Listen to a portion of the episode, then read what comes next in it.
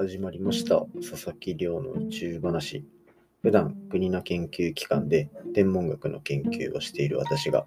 毎日最新の宇宙ニュースをお届けいたします。こちらのポッドキャスト。本日はですね死んだはずの星が2つ合体して復活したと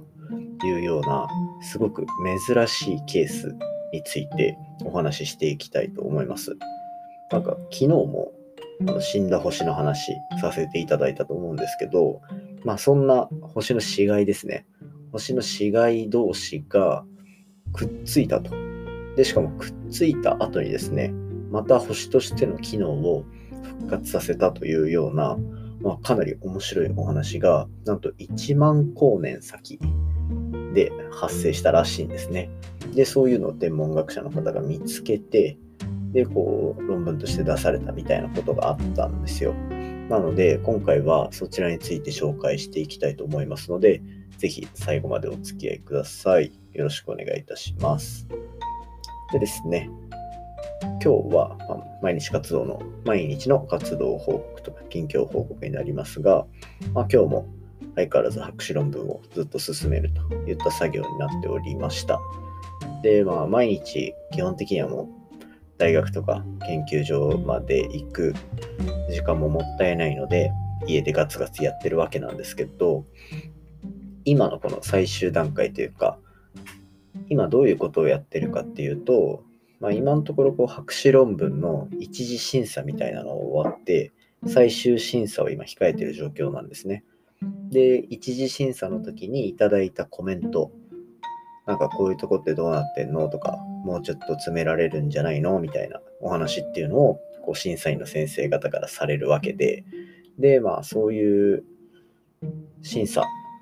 のそのコメントを受けて、それをそういう部分を考慮した論文にこう若干改定していくといったような作業が今行われてるわけなんですね、自分のところで。で、なんかまあ、そういう質問に答えるためには、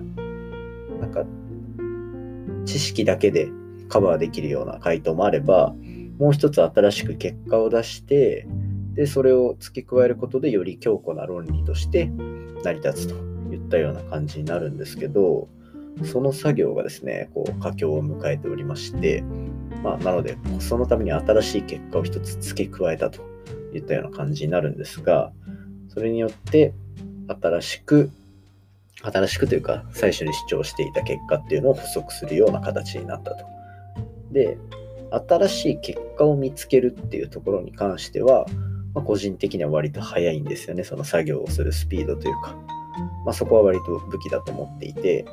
ただですね、こう研究っていうのはその結果がどれだけこう正しいのかとか、どれだけ合っているか。で、こう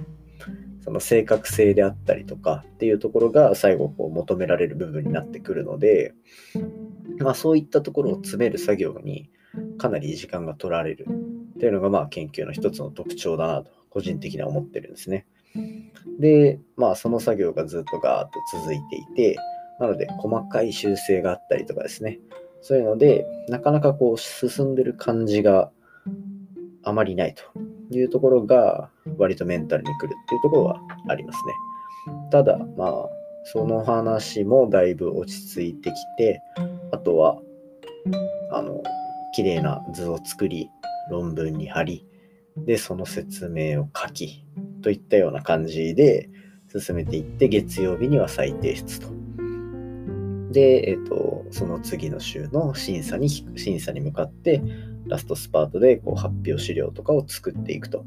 いったような作業っていうのをどんどんしていくことになります。なので、あとはもう材料は揃ったと。こ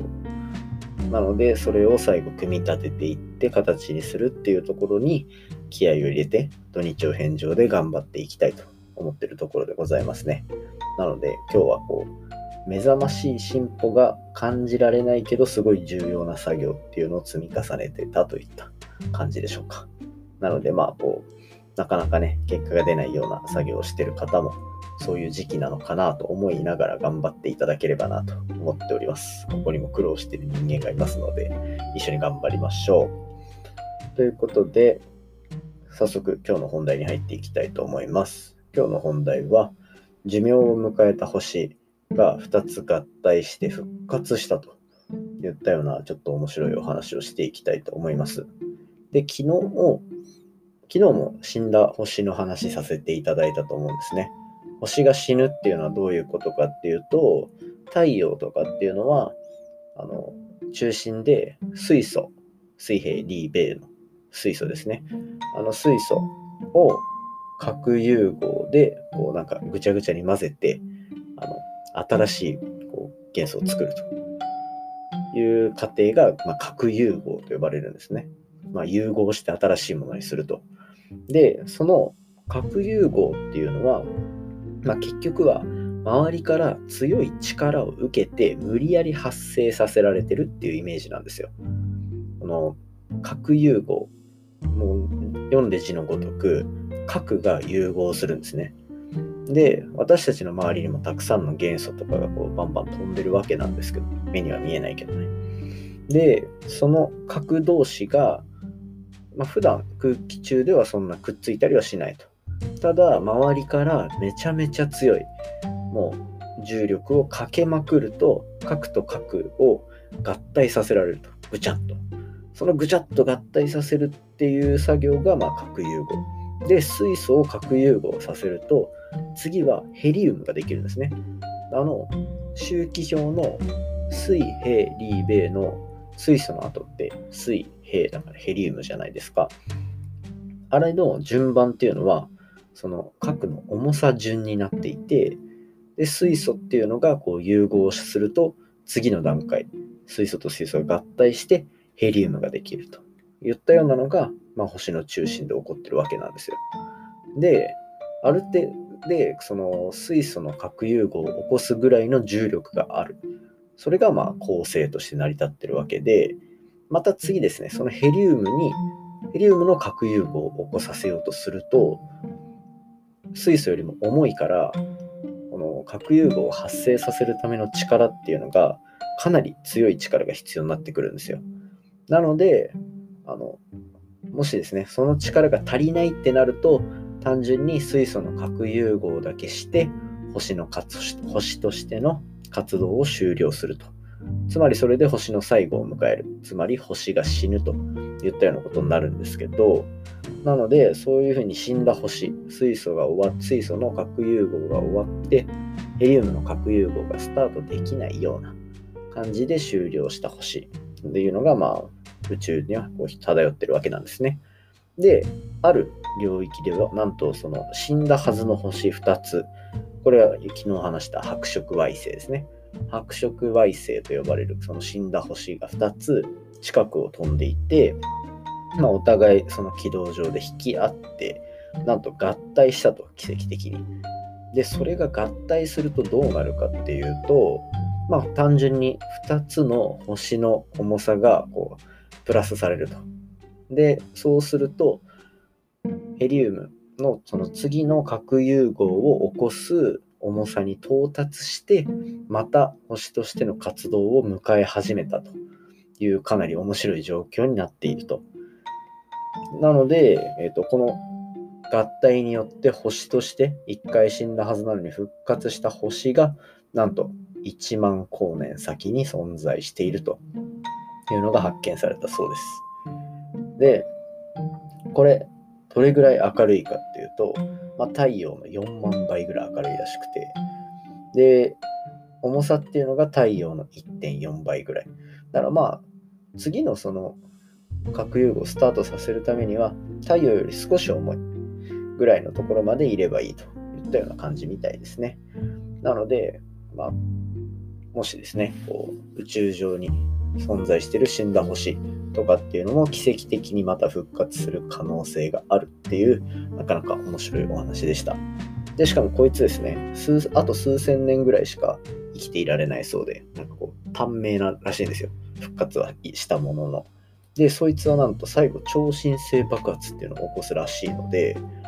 そうすると、地球からもその光が観測できるようになるかもといったような感じらしいので、超新星爆発するまで数千年待ってみましょうといった感じで今日は以上にさせていただきます。